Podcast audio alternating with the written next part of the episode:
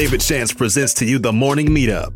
Do you have an idea you need to get off the ground? Are you a small business owner looking to earn supplemental income or replace your current income? Come and join the most amazing mentorship and accountability group for entrepreneurs. Live with David Shands himself. That's right, this is not pre-recorded and it's not a replay. This is live every morning, Monday through Friday at 8 a.m. Eastern. In addition to the live calls, you'll also receive a weekly individual Q&A call, a private Facebook community, access to all call replays, and access to David's list of resources and contacts. You need to be in an environment of success. So head over to themorningmeetup.com today for your $1 7-day trial. That's right, just $1 for 7 days of access to the Morning Meetup. Take massive action towards manifesting your dreams today. themorningmeetup.com. And 3, 2, 1. You're listening to The Real Social Proof Podcast with Mr. Sleepers for Suckers himself, David Shands. Y'all heard? Let's get it. Welcome to Social Proof Podcast, Donnie and David edition. I am David Donnie. Martin. That's David. Hey, Andre. Hey, what's up, girl? How you doing? I'm not going to do you like that. Well, we have to ask how Dave's week went. Yeah. How'd your week go? It was pretty good. I did a lot of entrepreneurial stuff. Okay. We launched the Human Behavior Mastery course, sold out, and the clients are really, really getting value, and they're learning a skill set that's going to help them make a whole lot of money. So I'm super proud about that. Mm-hmm. Congratulations. Before I talk about me, do you ever have fun? When you say have fun, what do you mean? Like, get lit, turn up. See, here's the thing. That's not fun for me. Okay, so what is fun for you? I truly enjoy jumping on my morning call every morning and teaching entrepreneurship. That's fun for me. She's not married, so it doesn't work. You're married. I'm not this stuff. Maybe that's a thing for me. So if people are like, yo, just sit down, relax, just watch TV. That's not fun for me. I understand. Or go to the club and that's not fun for me. Say you hadn't been to the club in 2 years and someone just says, Shands, I'm having a party. Just come and toast with me for my birthday. You can toast ginger ale. We da-da-da-da-da. You can't just two-step to a little Jeezy for a second and then slide out? Yeah. And that was fun, right? It was fun. Pass through. This is more fun than going to the club. Like this right here. I agree because I feel like, people call me a workaholic, but I don't feel like can you ask me about my week? No. So this is like my lifestyle. I'm not interested anymore. How have you been? I'm doing well. Thank you, Andre, for asking. Yes. So my week, was incredibly productive. I feel like I've been talking about my week for so many times today. My week was fantastic. Got a lot done. I brought in several new students into my program. I have brought in more students to my one-on-one coaching program, which is limited. I think I have 1 or 2 spots left for that. So you need my coaching. You need my coaching. A real entrepreneur pull out her phone and say, yo, you can sign it right here. Here's the link. Here's the link right here. No. But I had a real good week. So, I am at home by myself most of the time now because my daughter's in college. Congratulations. Thank you. And I miss her, but then I get into my moments where I'm like, I can just go home and walk around however I want to walk around. If I want to eat something, I can. If I don't feel like cooking, I don't have to. Like, I literally 3 days this week thugged it out on Zaxby's French fries and felt no kind of way. If my daughter is there, I have to make sure she has a meal, right? I'm still a mom. How old is she? She's 18. College age. And you got to make sure she has a meal? Well, when I was 18, my mom did not make sure I had a meal. Absolutely. When I was 18, I was eating prison food. Yeah. So I'm a mommy, right? And my daughter does 99% of things that she's supposed to do. And I just feel like either it will be her cooking or me cooking. Either way, it's going to be somebody cooking for 2 people. It has to be me. She does a lot of things well, and days you can cook a lot of things, but mommy is so tired of cheesy pasta. Andre, how was your week? My week actually went phenomenal. I got 4 new contracts. Mm-hmm. So I had 2 hedge funds, one out of California, $25 billion fund, one out of Chicago, $20 billion fund. Both hired me to do some work. Okay, so here's a common theme that I've just noticed. Mm-hmm. We've just all asked each other about our weeks, and it's all about work. I kind of feel like we're super square. No. Like, we love doing what we do, and it's fun. I love, like, I had a consultation call with Kyle King. Yep. Y'all know Kyle King. Yeah, I know Kyle. And it was supposed to be a 45-minute call. Me and Kyle talked for, like, over 2 hours, and it was the highlight of my day. Shout out to Kyle King, who's out here getting authors together, but it was the highlight of my day. What did y'all talk about? It was so fun. Going to the club? No, we didn't talk about going to the club. So Kyle is one of my students inside of my six-figure accelerator program. Oh, he's here. We both. The queen of the plug. Oh right my God! Spun back. Y'all run it back. Did he ask me or did he ask? She just said we're corny. Right? No. And she goes right back to work. But she went into. He asked Kyle what we King. Talked about. What am I supposed to? He's in a six-figure accelerator club where you signed up on sixfigureaccelerator.com. My six-figure accelerator program, and I am teaching him through that program how to put together his consulting program, coaching program, or information-based entrepreneur program. I need a program. I don't have a program. Right. Anyway, so Kyle is really advanced in that program. Through that program, I offer group coaching as well. How many people do you have? It's a Done With You. It's a Done With You program. There are more than 40 people in that program right now. So it's a Done With You program that is a combination of online training and coaching for me. Kyle is really advancing through the program. He was able to generate more than $20,000 in his first 2 weeks. So I get to do commercial too? No, yeah, let's. What did y'all talk about? Question. I'm trying to set it up. It's a setup. He needs more advanced one-on-one attention because he's got a lot of moving parts to his business model. And he wanted to hire me to be his one-on-one coach as well inside of my program. Are you doubling up? Yes. And he understands that fully. So he's the best kind of client. He's a student. Pay a lot, learn slow. Pay fast. Pay a lot, learn fast because I like all the stories. I don't drag people out. I want story after story after story after story. So as soon as you get we create clearly defined goals in the beginning. As soon as we knock those things out. So for the 2 hours, what did y'all talk about again?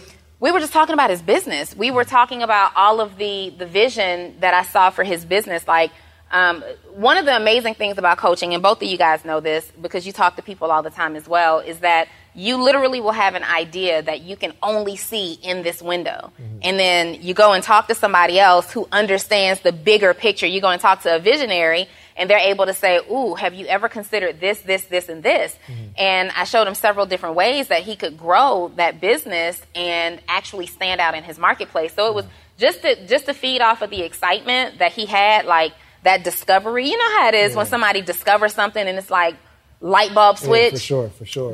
So we went in and it wasn't even supposed to be. Everything that we talked about today should have been in his first session that starts next week. Mm-hmm. But it was I was at breakfast. Why not? Right? Why not? Bonus. Why not? Here's the thing. So you were like condemning us about talking about business.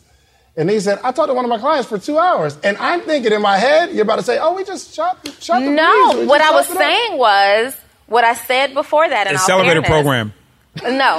What I said was, I get it. It's fun. I literally talked to one of my clients today for 2 hours, and it was so much fun. Now, what you guys didn't see off camera is that me and Dre are going to go turn up at Cheetah later on tonight. So, listen. For sure, and that's fun. See you at the building. That's not really fun for me. I'm indulging Dre because he's visiting. Right. We can go to Ruth Chris Steakhouse. I'm off. I don't really like the steak there. You love flank steak. What do you mean? Flank steak and scrambled eggs. You want to go to Morton's then? I like, what's my other spot right here on Howell Mill? Starts with an M. I'm not from here.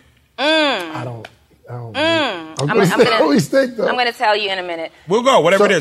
So here's what I'm... Fun for me is taking me... I love to fine dine. I love to fine dine and I love to travel. Take me to a nice restaurant. And I don't mean take me. Let's go to a nice restaurant.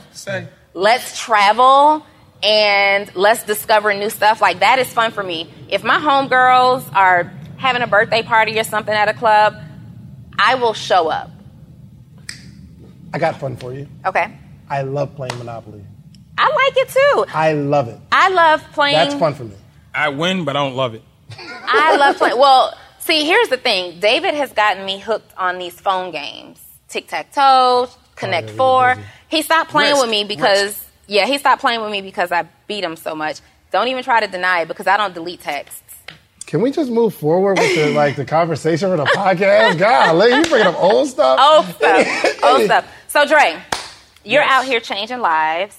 You know what I love about what you do?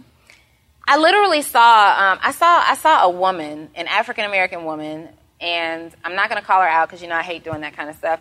But she did this episode on her own Instagram where she Yeah, I mean, a lot of people know her. She did an episode where she thought that black people should pool their money together to purchase prisons. Buy a prison. Okay. Buy a prison. I'll run it. You buy it, I'll run it. Yeah. I don't know that that's where black people should put their money, right? I just don't. I would say this. I would say this. Mm-hmm. With the prison thing. Mm-hmm. We're there. I would much rather a black conglomerate. I'd rather have you and Dave own the prison because I'm going to get treated better. You have my best interest in heart. Do not leave me with the people who don't care for me and hope that they do me better. Because the prison's going to get There's a reason they call HBCUs because they're supposed to treat us better, understand us more, and connect with us. Do you think that will really happen, though? Black people owning prisons? Mm-hmm.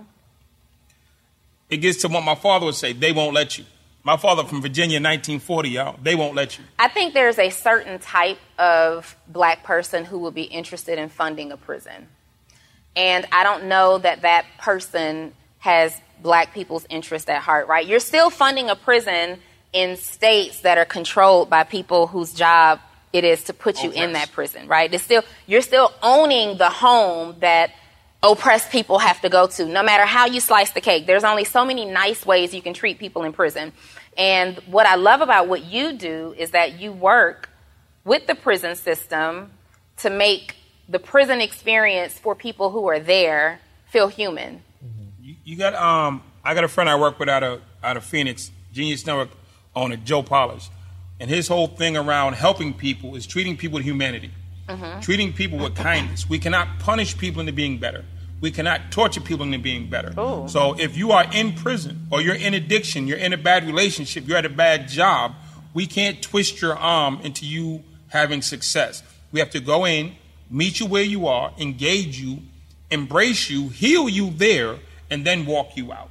So the concept of working in, I spent 14 years in prison. So when the concept came of going back inside, it wasn't like, wow, I want to do this. And somebody said to me, Dre, who better? Mm-hmm. When you go in there, brothers got game, and they're going to run their game as a defense mechanism. Mm-hmm. So if we send someone with a kind heart but doesn't understand the game, they're not going to get the help that they need. Right. You understand the game, you can get through the madness and get to the root of the problem, which is their personal pain and how to transform from that. Mm-hmm. Whether it's entrepreneurship, it's neglect, it's abuse from the past, whatever the thing is, they need to rectify. One of us who's been there that gets it needs to walk them through. All these doctors and scientists and specialists, whatever they're doing, they're not getting through. Yeah. So I go in, not because I like going into prison, but those are my brothers and sisters. Mm-hmm. I speak their language. Mm-hmm. I am the thing at one level as a role model of what they want to be, not be a speaker, but successful. And I come and I share my truths. Yeah. And my faults. And I think that's part of the reason why I just don't believe it's the best investment for black people to pool money together to purchase a prison. Because even if we own it, right, this is our prison, there are still politicians and lawmakers who are in charge of who goes into those prisons, right? I just wouldn't want my financial portfolio being attached to this home, this dwelling where so many African-American males and women are wrongfully incarcerated. We see it differently. I guess I don't... I get it. I understand the other side, too. I don't think I would invest in a prison because the concept just doesn't feel right for me. However, I do get the other side where it's, okay, there are going to be prisons built that, like, on the inside, it's some savage stuff going on, right? And if you can create one that kind of just less savage. No. It's less. This is the thing. Y'all are both looking at it from a monetary investment. No, I'm not looking at it at all. If I invest in a prison, it's not for the monetary. It's for the control. Right, so but that's what I'm saying. I can control the building, and I can control what happens. So people's families come to see them and get a hard time about getting in. People try to write letters to their family, and they stuck mail gets lost. Are those decisions prison-based or law-based? Prison-based. Okay. So from that perspective, I can see if there has to be a prison, let's own it so that we can make life better. We can make things better inside. But for me, still, it's not monetary at all. It's and the person who brought this idea up, for that person, it was monetary. Like, yo, this is what we can do and make money. And but for me, it's more of a moral thing. Like, yes, I own this building and I treat people well who are inside. But can I still sleep at night knowing that a lot of these people who are inside shouldn't be here, and I get to go home to my family every day? I just, for me, that's not my mission. I would like to do what you do though, and go into environments like that. And in fact, I do. I've worked with a program here in DeKalb County whose job it was to rehabilitate youth who were like one strike away from doing real time, youth who had been in and out of the system, and they have one more time before it's a wrap for them. And so that was really effective, and that was really enjoyable.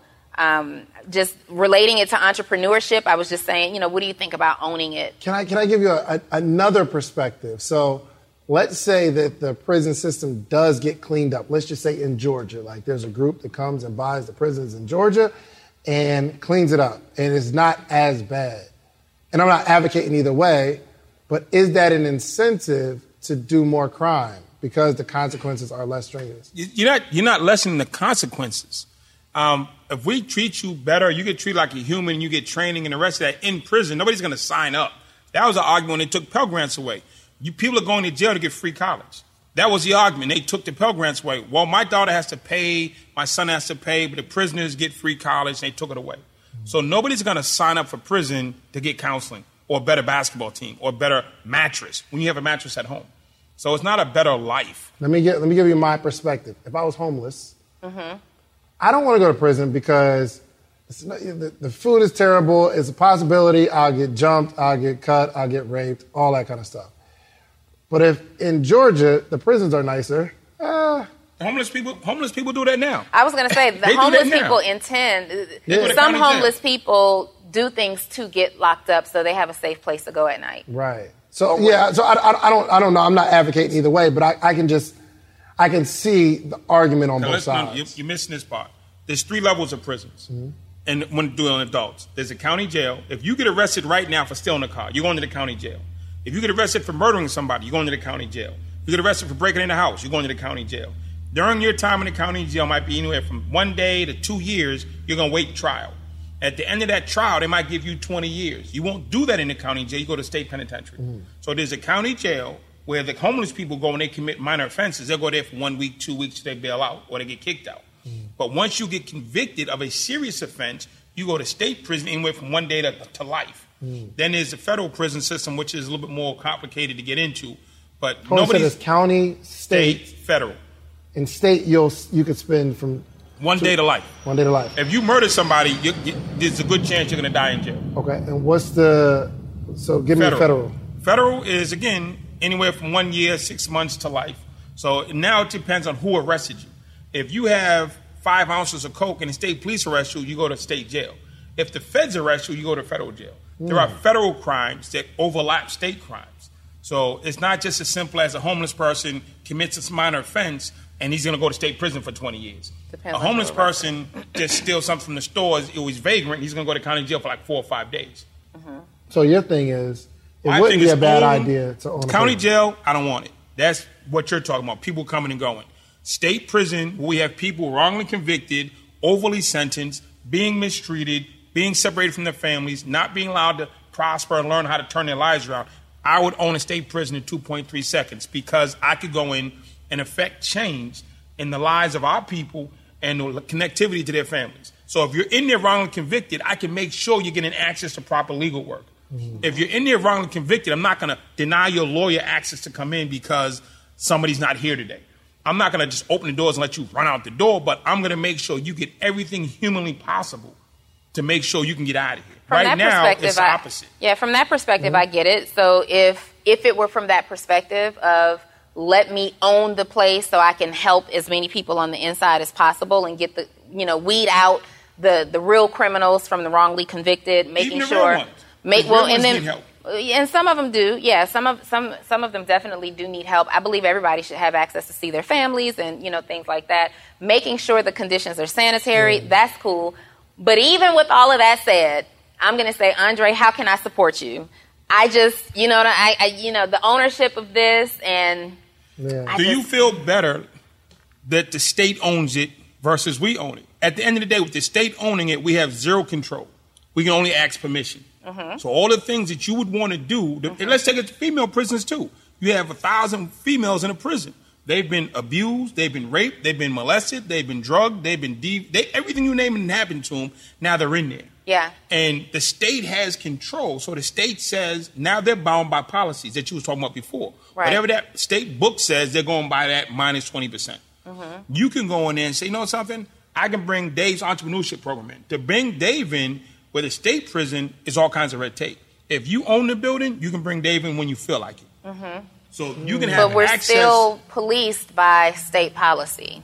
The state, but again, the state policy says you got to feed 3 times a day, has to be clean. But the educational stuff, you would have extreme more control over. Yeah. The flexibility around legal access, right now, if they want to rebuild the law library or they're going to rebuild some other building, you can say rebuild a law library. They're saying rebuild that other building. I think if money were not in, you know, a factor and I had to choose where I put my money, I would probably put it on the front end in schools and programs and things to save them before it gets to that point. And that's not to say there are some people who went through the right schooling, had the best parents, had the best exposure, and they're still there. Some wrongfully convicted, some rightfully convicted. But I think I would put my money on the front end and feel better about that. What is the market on buy and sell prison? Is that a thing? Like, people buy and sell? Oh, prison is big business. I'm saying, like, how is there like a website for it? No, the way it works is I'm going to tell you. Did he say? Not a website. But you know, website. You know how LootNet has Amazon.com. Buy you got the password so we can see what the bargain prices are right now. Do you know how it's on sale during COVID? There are websites for cars, car dealerships. Where you want to... Okay, forget it. There are some prisons that have been built that are sitting empty. Yeah. Because what happens, people get together, they build a prison, then they try to get a contract, and they don't get it, and the building sits empty. Is there a membership group for that? I'm about to look up. Cause how to buy a prison. It'd be so funny if there's a website like We Buy Prisons. He's always... Googling something on me live and in air. While he's doing that, I have to point out, though, it's kind of dope that we're all like in sync in our gray colors. I wish I had on black jeans. I feel like, you know. But you're a black queen, so it's okay. What? A private prison can offer their services to the government. No, how do we buy it? I'm looking for it. I just thought that was cool. No, we don't. Because we're not going to stay on this topic. We got to move on. So I want you to prove to yourself that you were wrong. So the point is, you're just saying that there's no website. No. There is no .com that says come here for prison purchase. Now, there are some empty prisons sitting that you can actually purchase, but it's not a website. Yeah. So how do you buy a prison? You just find the person who built it, did it, and they can't get it filled, and you buy it. Mm-hmm. Oh, so if there's a prison that's not filled, maybe there are some people in there. No, empty. Like if you left... So you can only buy empty prisons? No. Yes. Or unless it goes for sale.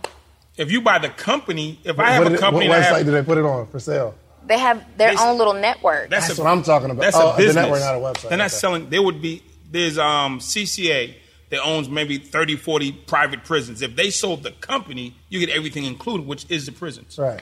You'd have to buy the company. Gotcha. So you buy one of those companies, it comes with 20 prisons. So I do a lot of consultations with people who are looking to like find their way, right? In entrepreneurship specifically. I do get calls frequently from, or inquiries frequently from people who are starting their own business because of previous fed time or prison time or whatever the case may be. And they feel like their options are so limited because they have these felonious pasts and now, what do I do? What would be your advice for someone who is out of prison, they're on the right track now, and they are looking for a way to be a good provider. They don't want to go. All right, real quick. If you go on WilliamsAuction.com, you can bid. There are prisons going for $5 million, and they list them. So there's a website where you can buy it. Let me see your phone. Hold on. Let me get back to it. So look, so Business Insider, right?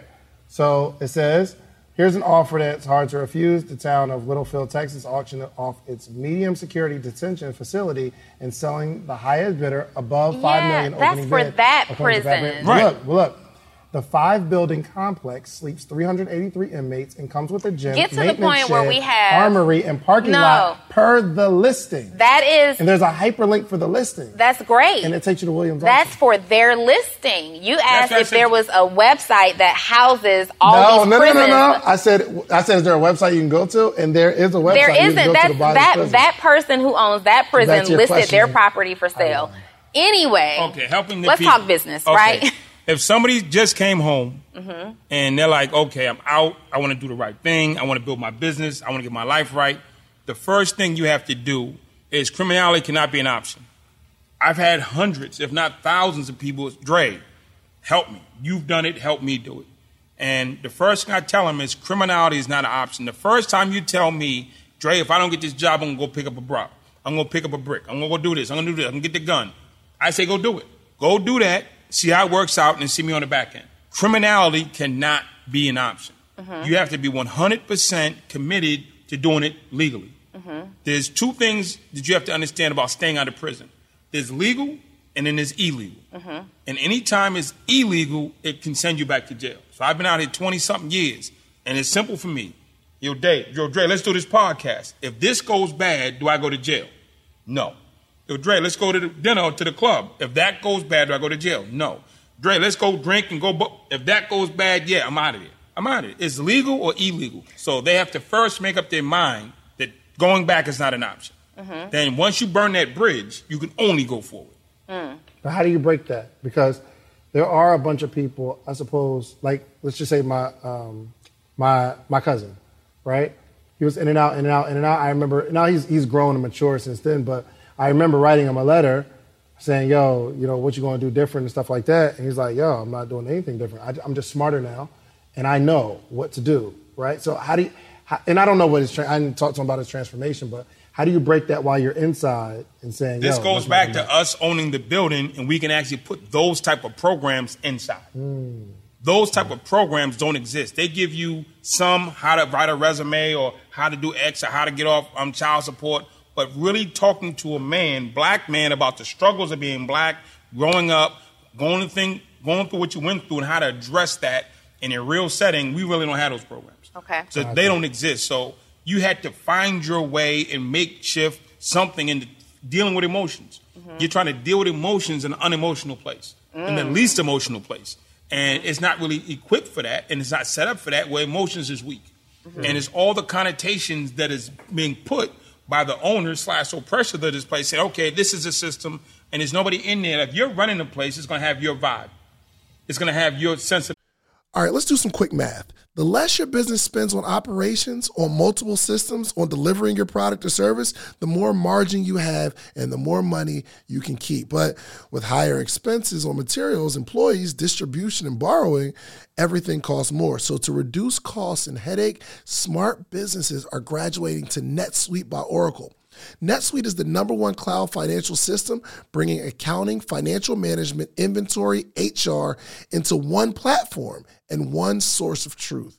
With NetSuite, you reduce IT costs because NetSuite lives in the cloud with no hardware required. Access from anywhere. You cut the cost of maintaining multiple systems because you've got one unified business management suite. It just makes sense. You improve efficiency by bringing all your major business processes into one platform, slashing manual tasks and errors.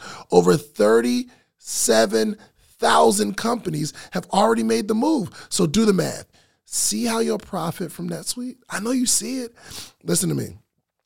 If you have everything scattered in business, you cannot grow. And everything is more expensive when you have more and more processes layered on top of each other, more and more softwares. You got to get out of that. And it will improve efficiency and cut costs. By popular demand, NetSuite has extended its one-of-a-kind flexible financing program for a few more weeks. Head to netsuite.com/socialproof. That's netsuite.com/socialproof. netsuite.com/socialproof. It's so important that Black voices are represented in Black media for so many different reasons. And the next generation of Black voices and influencers from Black voices can be found on NPR's new collection, Black Stories, Black Truths. Black Stories, Black Truths is a celebration of Blackness from NPR. Each of NPR's Black voices are as distinct, varied, and nuanced as the Black experience itself.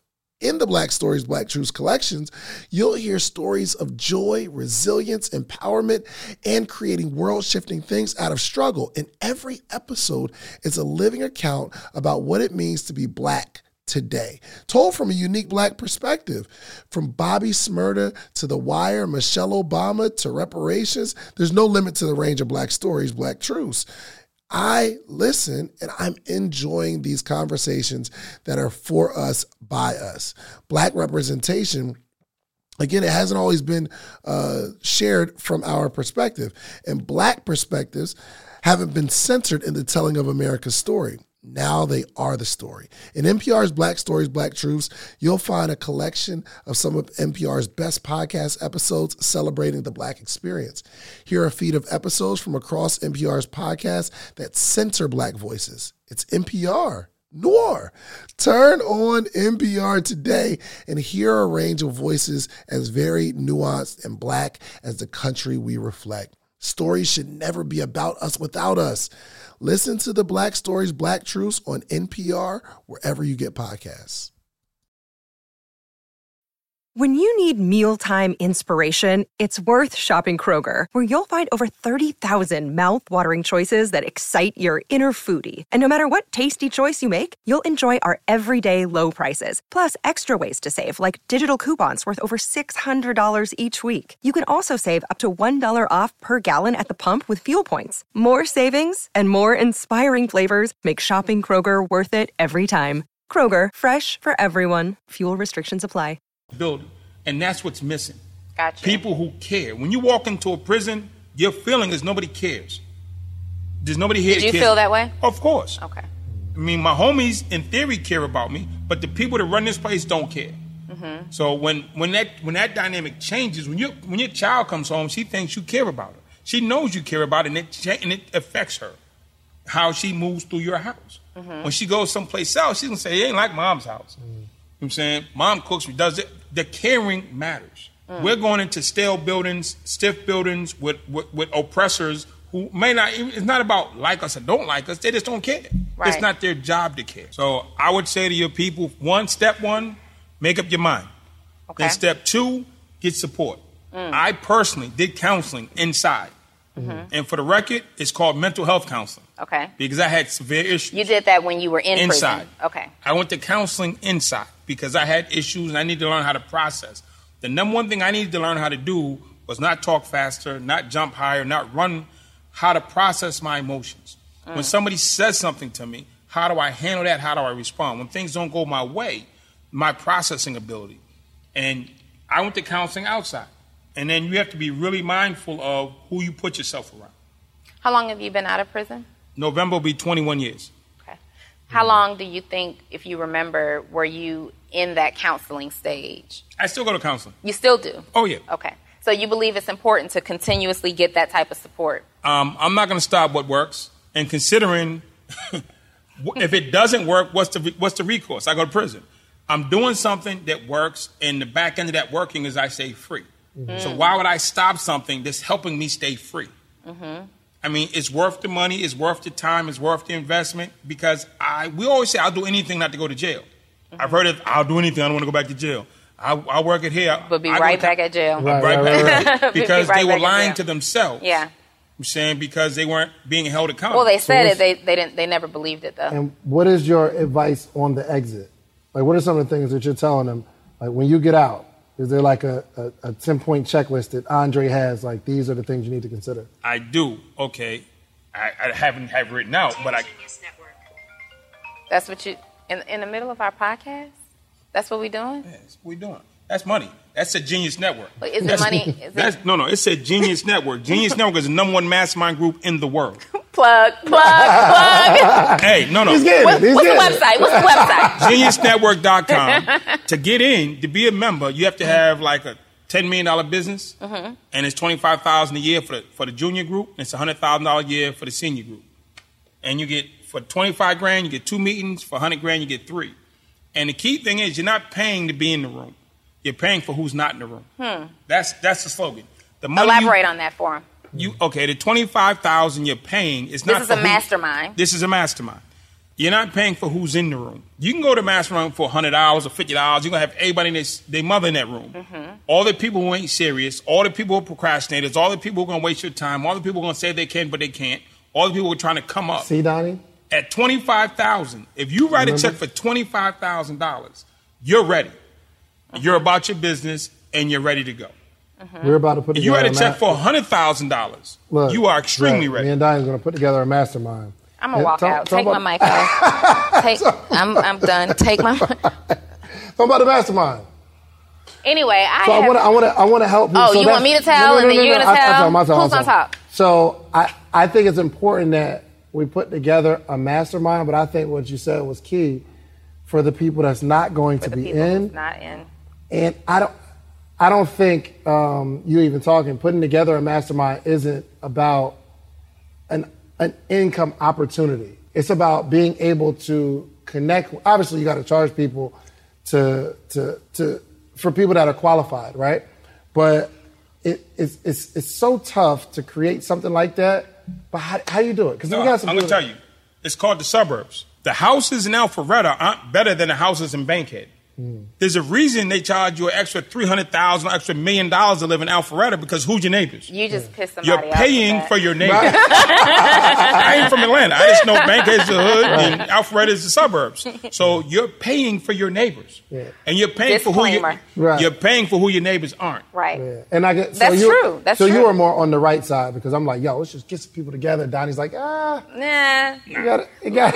Everybody can't come in the room. Right. Everybody can't come in the room. There has to be, and let's talk about that, because it's important. So I see a lot of entrepreneurs, aspiring entrepreneurs especially, just wanting to be in the room. So they'll go to any event, right? Because we always talk about, make sure you're plugged into personal development. Make sure you're getting coached. Make sure you're attending these conferences and getting the motivation and getting these action steps.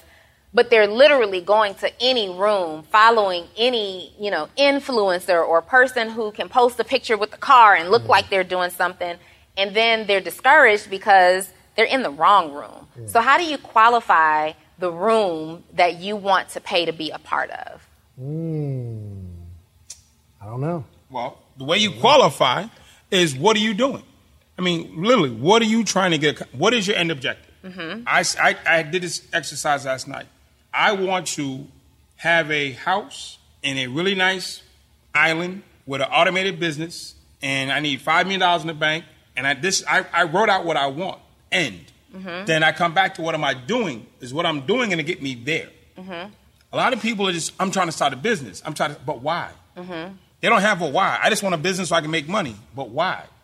Okay, now you're making money, but with no goal or no direction. But why? Right. So you need to be clear on the end and the exit. And most people aren't clear on the exit. So therefore, the entire time is not wasted, but it's misdirected. So here's how I qualify what I invest in. Number one, usually the events that I attend, I'm already familiar with the people who are putting these events together. And they have to be people who are actually in places that I am trying to go, right? Number one, across the board. If I don't know that I know that you're in a position that I am aspiring to be in, I'm good. There's some other prerequisites that have to be filled, right? I may not know who you are. I may just be new to your network. Also, your event should communicate a transition for me, right? So I don't want to just come and hear a bunch of speakers on stage. I've done that for years. I've been in that room. I can pull up a YouTube video for that. What am I going to get as a result of being in this room? Am I walking away with actionable steps? If it's a real estate event, do I have an opportunity to be a part of an investment project? Like, is there something real and tangible that's going to get me one step closer to my goals, right?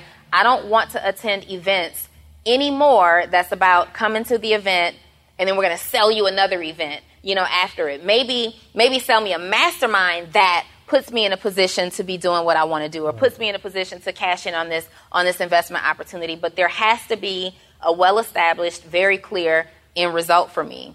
Right. Also, but some people, they'll join a mastermind just for the network, just to be in the room, just to expand their network, because they know they're at some point. I want to have a different group of people on my phone. Yeah. Right. So you're right. I guess people join masterminds for different reasons. Yeah. People join any type of a networking environment for different reasons. Some people. As we get older in life and our responsibilities change, we lose friends or we outgrow friends. So some people are going to look for friends. Some people are going to practice, regaining their confidence. Some people are looking for connections that they can do something with. Here's the problem with networking events, though. Networking events, if you are not going to network with a goal in mind, not just put a whole bunch of phone numbers in your phone, not just meet a whole lot of people and post pictures on Instagram. You have to be totally focused on, okay, this network is putting a bunch of authors in the room. How can I maximize this network? What do I need from a room full of authors? Or this networking group is putting a bunch of investment bankers in the room. What do I stand to gain from going into this network? And you got to be totally focused. People are going to networking events drinking and getting drunk and staying in their cliques. They're staying with the people who they arrived with. Mm-hmm. Nobody is networking. And more than that, people are not networking with a purpose. That's real. So when you walk into a room, what are you looking for, Dre? When I walk into a room, I already know what I need. So I need a videographer. So when I come into an event, who does video? I'm going beeline to that person. Yeah. I need a manager. I'm beelining the manager. I look at people online. I was watching a video the other day about the Rough Riders. Mm. And I kid you, I get the lady's picture on my phone. And there was a lady on there. She was the manager or such and such for somebody. And she was running the whole thing. She was like the office admin. I took a picture. Boom, I got her name and number. Mm. And I looked up online, and I might one day reach out to her because she ran all the Rough Riders. Mm-hmm. That was her job. I need that.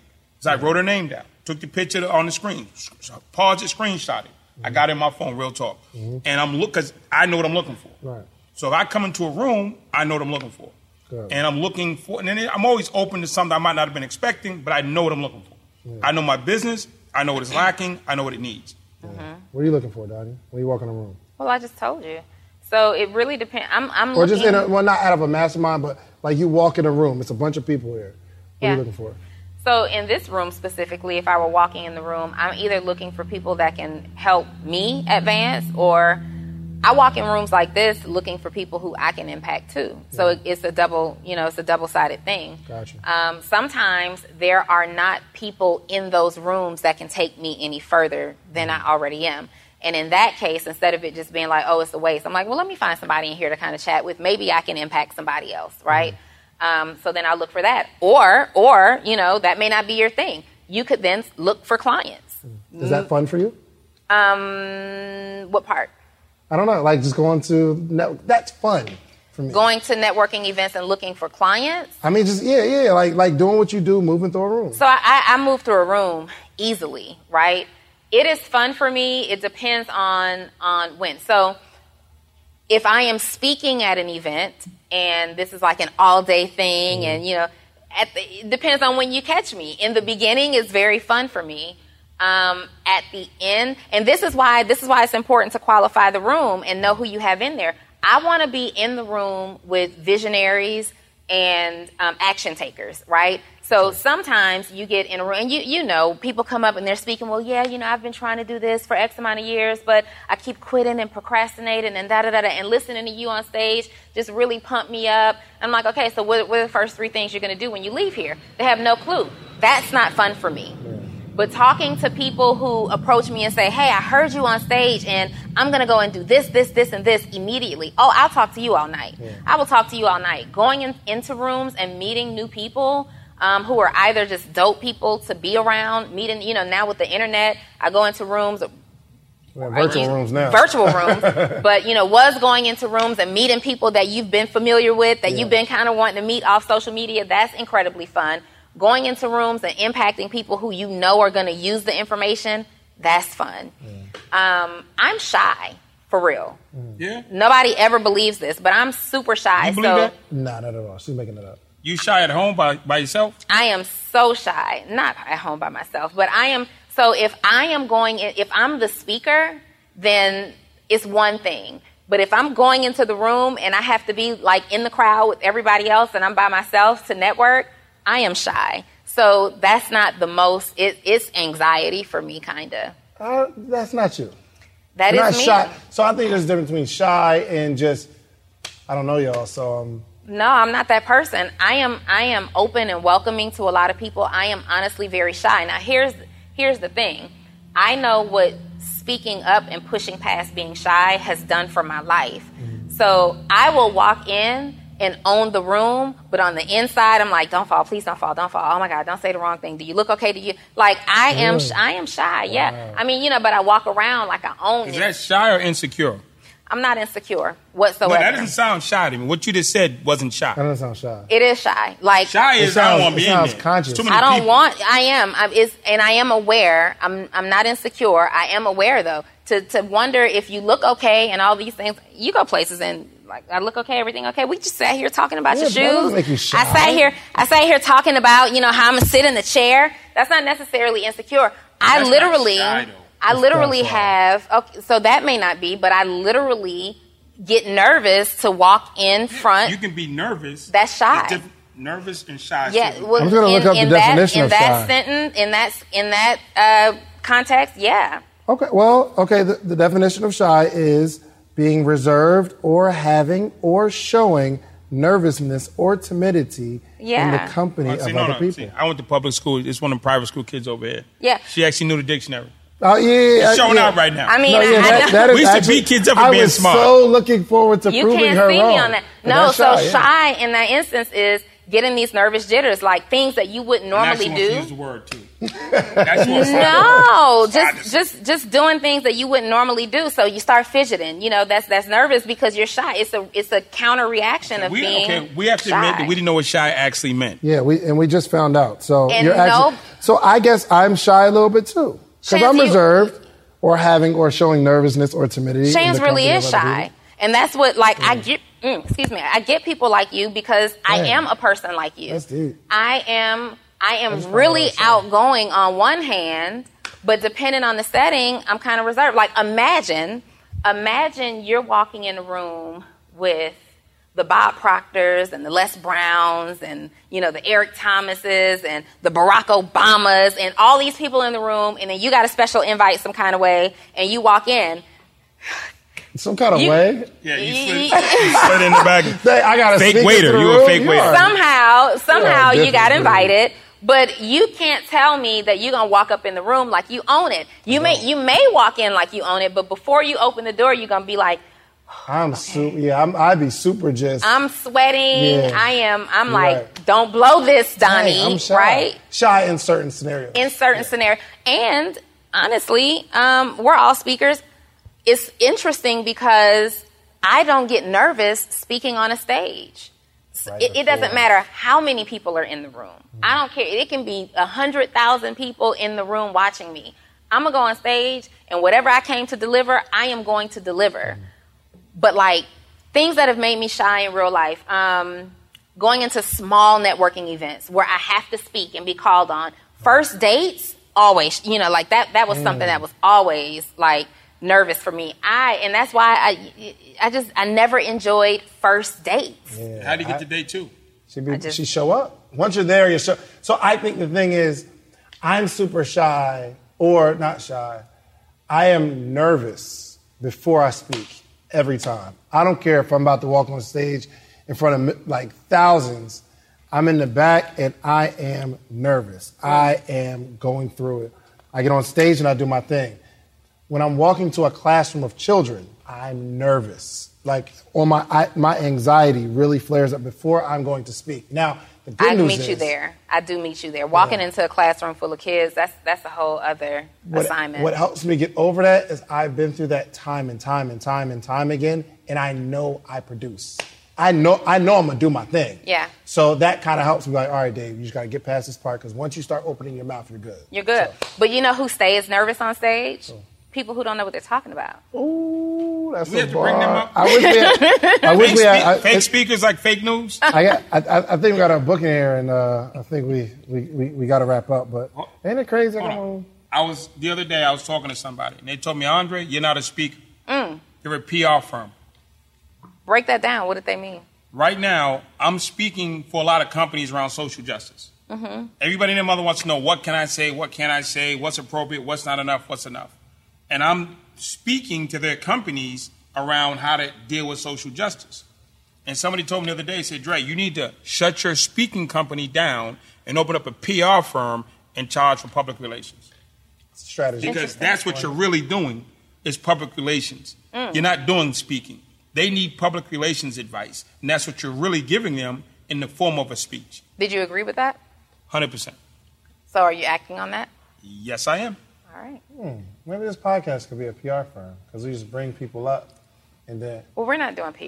Maybe not. You're right. Okay. All right, cool. So let's close this thing out, man, with last words of encouragement. There are websites where you can buy a prison. You know what I mean? Like if it's an auction kind of. Send me the link. All right, cool. Do not. Shands, let's start with you. Some words of empowerment first. And encouragement. No, he does this all the time because you don't know this, Andre, but he is so adamant about trying to close better than I close. No.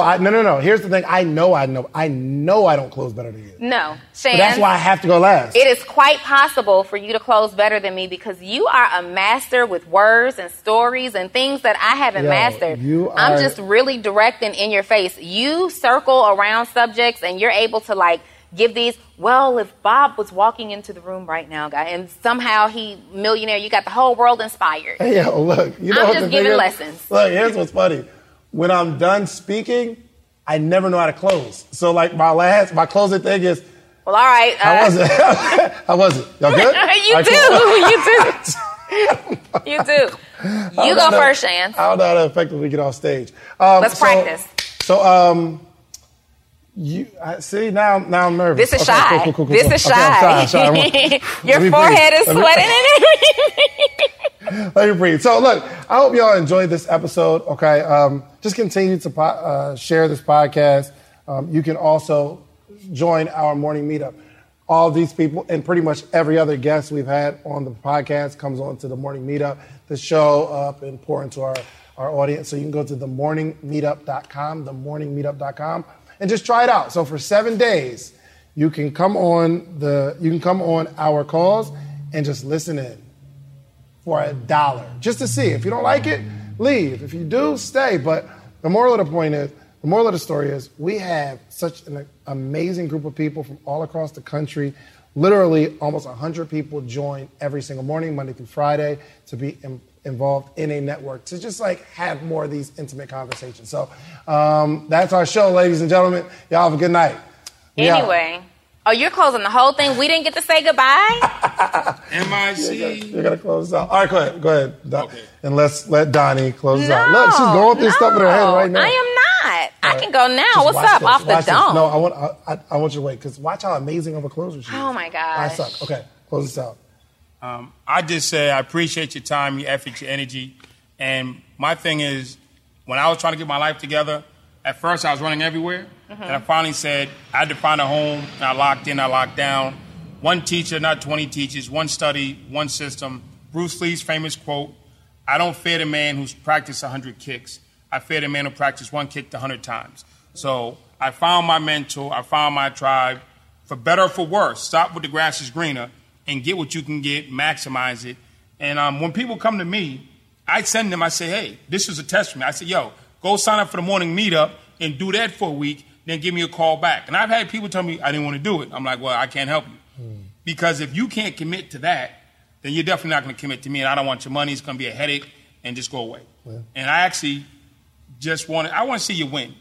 And I came here to hang out with you because I enjoy hanging out with both of y'all because this is just a good vibe. So I drove 4 hours to sit here to just vibe. Oh, you know what I'm saying? Because it's good to be around good people. So this is a form of counseling and therapy for me this week.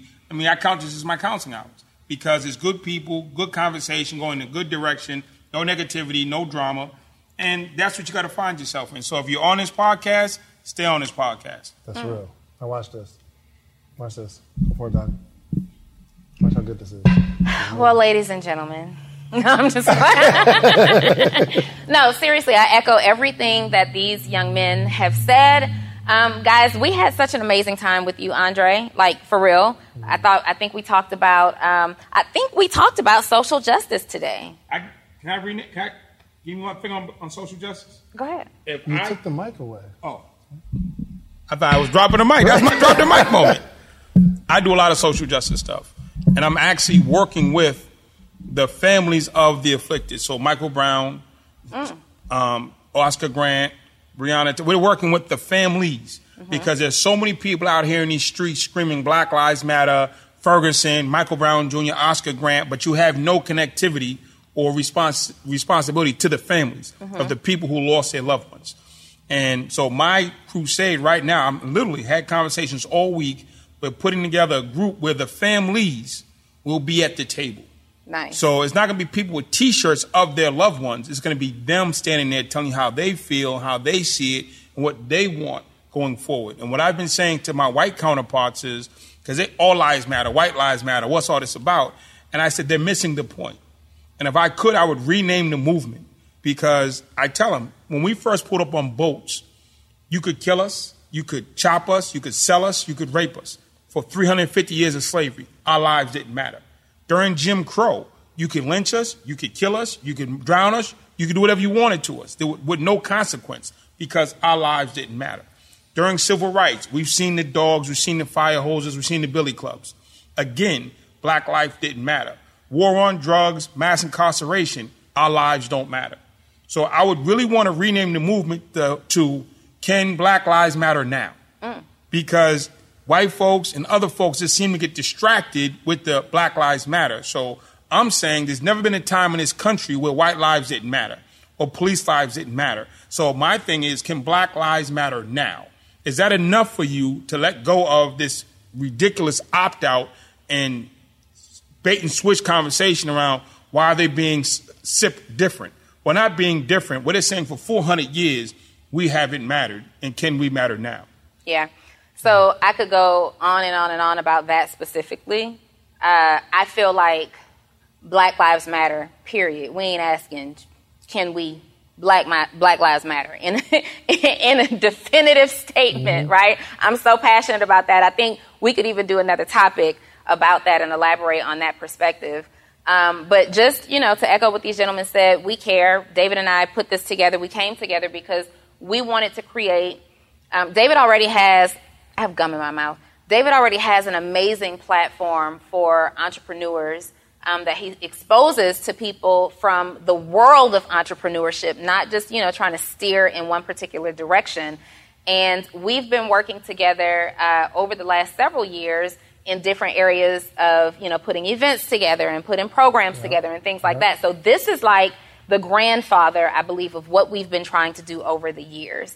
And I'm just excited to be here. I am excited to see the impact that we've been having. Like, it's fun. Yeah. And then to bring, experts up like Andre who are working in areas that are so untapped and areas that entrepreneurs don't even think about. Like, what today has really highlighted to me are the opportunities outside of the status quo of what so many entrepreneurs are trying to do. Everybody's trying to do some of the same thing because that's all they see. Yeah. We need to see more of this. We need to see more of like the grassroots stuff, growing big. This guy's getting like 5-figure, 6-figure contracts to go out and impact lives. And so many people are skipping this part because it looks too much like work, right?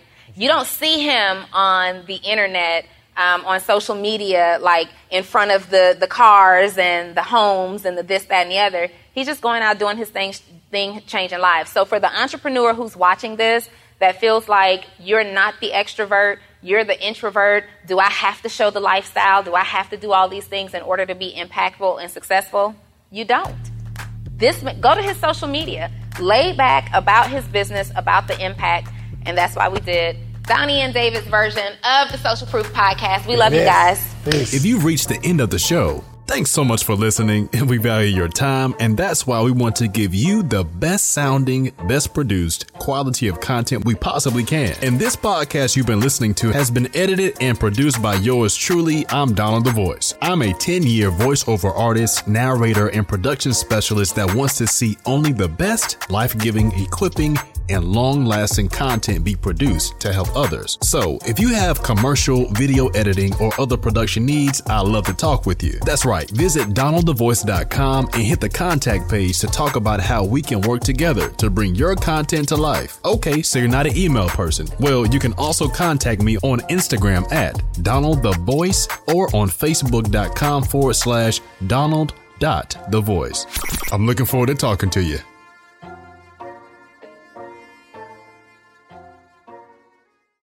When you need mealtime inspiration, it's worth shopping Kroger, where you'll find over 30,000 mouthwatering choices that excite your inner foodie. And no matter what tasty choice you make, you'll enjoy our everyday low prices, plus extra ways to save, like digital coupons worth over $600 each week. You can also save up to $1 off per gallon at the pump with fuel points. More savings and more inspiring flavors make shopping Kroger worth it every time. Kroger, fresh for everyone. Fuel restrictions apply.